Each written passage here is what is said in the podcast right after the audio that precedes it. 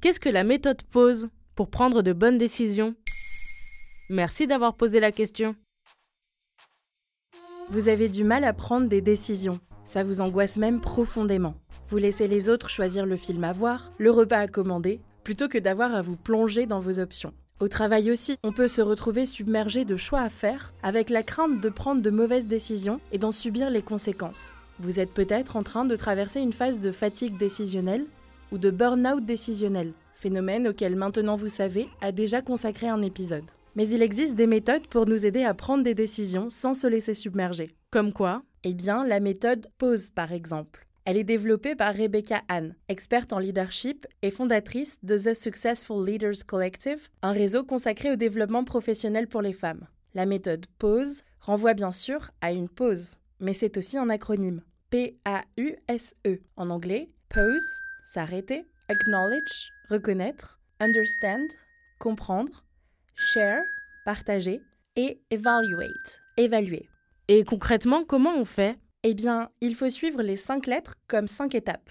Le P renvoie à pause. Il faut tout d'abord simplement prendre une pause. Ne pas avoir de réponse ou d'avis immédiat sur un sujet n'est pas une faiblesse. Ne prévoyez pas la prochaine étape, ne vous inquiétez pas de ce que vous avez à faire. Laissez simplement la question mûrir et reposer. Ensuite vient le A, acknowledge, reconnaître. Il s'agit de reconnaître ses limites, restrictions et problèmes. Comment ces limites peuvent affecter la prise de décision? Est-ce qu'il faut consulter un spécialiste, un collègue?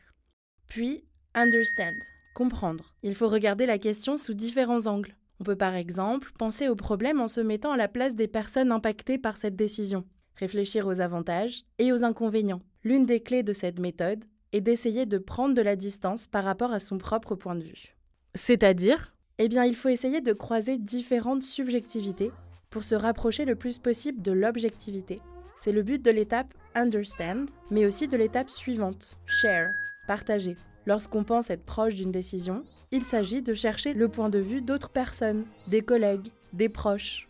Et enfin, evaluate, évaluer. Là, il s'agit de se projeter, essayer d'imaginer les conséquences de cette décision, prendre en compte les risques potentiels. Cela nous permet d'anticiper et de tenir compte de possibles problèmes pour essayer de les contenir en amont et ne pas être pris de court. Enfin, Rebecca Anne conseille, si on en a l'opportunité, prendre un temps pour laisser reposer la décision et dormir dessus. Selon elle, l'idée de cette méthode est de se laisser le temps. Voilà ce qu'est la méthode pause. Maintenant, vous savez, un épisode écrit et réalisé par Antonella Francini. Ce podcast est disponible sur toutes les plateformes audio. Et si cet épisode vous a plu, vous pouvez également laisser des commentaires ou des étoiles sur vos applis de podcast préférés.